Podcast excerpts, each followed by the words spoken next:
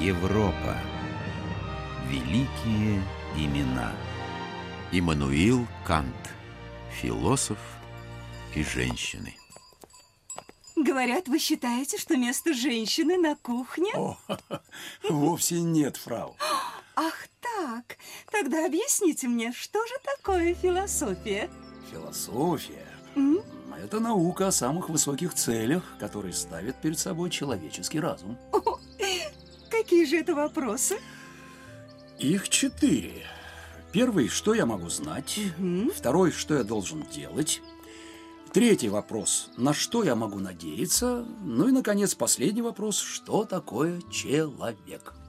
А кто же сможет ответить на эти вопросы? О, на первый вопрос отвечает метафизика, на второй – мораль, на третий – религия, но на четвертый – антропология. Что еще за метафизика? Вы, наверное, хотели сказать физика. Нет, нет, метафизика. Это философское учение о неизменных началах мира, которые мы не можем наблюдать. Зачем же думать о том, о чем нам знать не дано? Так, чем еще занимаются философы? Философ должен научиться философствовать. Ну и для этого ему нужно определить источники человеческого знания, объем применения этого знания и границы нашего разума. Последнее самое трудное, потому что необходимое. А можно ли научиться философии? Нет. Изучить можно только историю философии, то есть узнать, как думали до вас. Но чтобы стать философом, нужно думать самостоятельно и оригинально. И последний вопрос. Зачем вообще нужна эта ваша философия? Философия – это единственная наука, которая способна дать нам внутреннее удовлетворение. Благодаря философии все науки связываются в единое целое. Другими словами, вы с головой уходите в философию вместо того, чтобы уделять внимание нам, прекрасным дамам. Все, больше не хочу с вами разговаривать. Об этом разговоре графиня написала в своих воспоминаниях. Я ни слова не поняла из беседы девицы Шарлотты фон Клопплох с философом Кантом. Заметила только, что он был остроумен и очень мил. Часто можно услышать, что философия Иммануила Канта слишком сложна для понимания.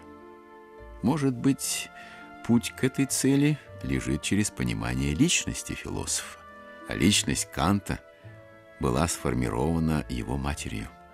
Он и сам понимал, чем ей обязан. Я никогда не забуду своей матери. Она насадила и взлелеяла во мне первый зародыш добра. Она открыла мое сердце впечатлением природы, и она возбудила и расширила мои понятия. И ее поучения оказали непрерывное и спасительное влияние на всю мою жизнь. Когда Иммануилу было 13, он лишился своей матери. Перед кончиной она успела дать сыну наставление. Мой дорогой первенец, увы, я дала тебе тщедушное тело. Не проявил ты и блистательных способностей в учебе. Я хотела бы тебя видеть пастором, но, увы, Тиф сведет меня в могилу раньше, чем сбудутся мои мечты. Кем бы ты ни стал, мой сын, запомни, что я тебе скажу. Никогда ни с кем не вступай в спор, но оставайся верен себе и настойчиво иди к своей цели. И самое главное, и самое важное, будь милым с дамами, и ты добьешься всего, чего захочешь. Прощай. Глубокие переживания от смерти матери запомнились Канту до конца его долгой жизни. Не забыл он и ее наставления. Может быть, Кант не нашел себе подругу жизни, потому что едва ли не в каждой женщине ему виделся образ покойной матери. Когда Восточная Пруссия вошла в состав Российской империи, Кант, мечтавший о профессорской кафедре, написал письмо императрице Елизавете. «Пресветлейшая, всесильная государыня, самодержится всея Руси, всемилостивейшая государыня и великая жена. Надежда, с которую я льщу себя посвятить службе Академии наук – а главным образом всемилостивейшее желание вашего императорского величества оказывать наукам высокое покровительство и всемилостивейшую поддержку побуждают меня всеподданнейше просить... Императрица император... прочитала письмо ученого, но сама принимать решение не стала перепоручив это дело наместнику Восточной Пруссии генерал-аншефу Корфу. Я получила весьма учтивое письмо от одного ученого-немца, который хочет занять профессорскую кафедру. Написал он хорошо, будто к матушке своей обращается. Но вот не знаю, достоин ли он того места, о котором хлопочет. Разберись-ка ты сам в этом, Николай Андреевич. Генерал Корф поступил как настоящий солдафон. Он счел число лет преподавательской деятельности двух конкурентов и предпочел Канту ничтожного приват-доцента Букка. Чтобы как-то свести концы с концами, будущий великий философ давал частные уроки по самым различным предметам. В том числе русским офицерам он преподавал фортификацию и пиротехнику. Император Петр III, взойдя на престол, вернул Кёнигсберг Пруссии. 1770 год стал поворотным в судьбе Канта. Его научные работы были замечены и оценены по достоинству. Именно в это время философ составляет план кардинальных перемен в науке и следует ему шаг за шагом, как и учила его мать, на протяжении последующих лет жизни – Оставив в стороне все остальное, Кант погружается в науку и успешно продвигается по академической лестнице, вступает сначала в университетский сенат, затем дважды к ряду избирается на пост ректора университета и с 1792 года считается сеньором, то есть старейшиной философского факультета и всего университета. Одно время в сферу его внимания попал шведский ученый Эммануил Сведенборг, ставший модным мистиком. Вокруг только и было разговоров о северном прорицателе.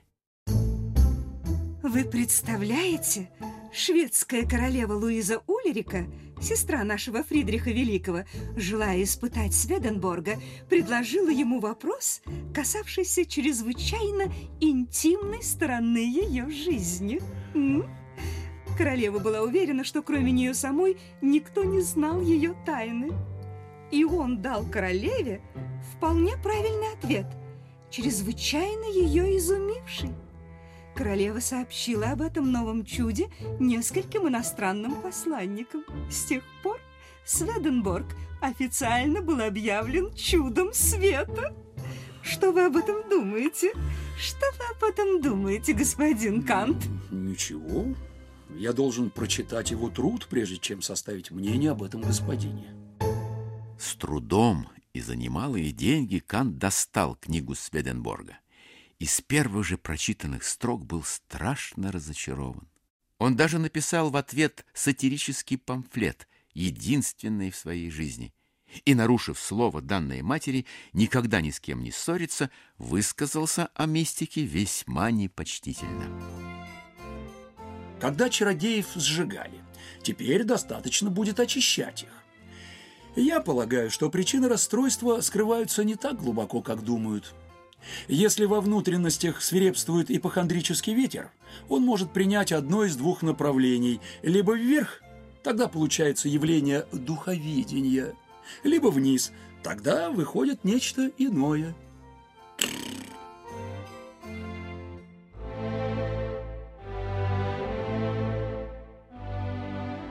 Кант прожил долгую жизнь. При нем один за другим сменялись короли Пруссии. Он родился при Фридрихе Вильгельме I, научную карьеру сделал при Фридрихе Великом, Но вот к власти пришел его племянник, Фридрих Вильгельм II, и атмосфера в государстве изменилась.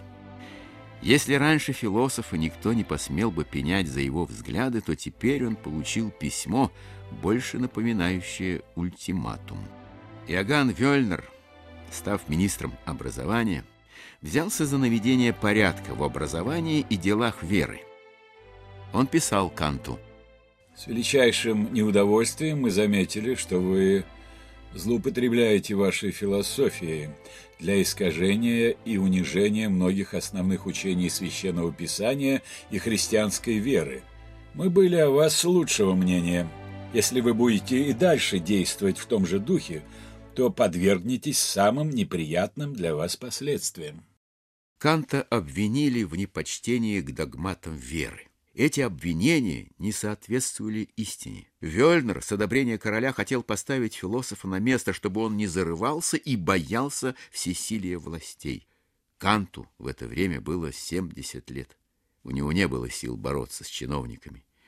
Но как быть в подобной ситуации? Пытаясь найти ответ, он рассуждал вслух. Отречение от своего внутреннего убеждения – это низость. Да, низость.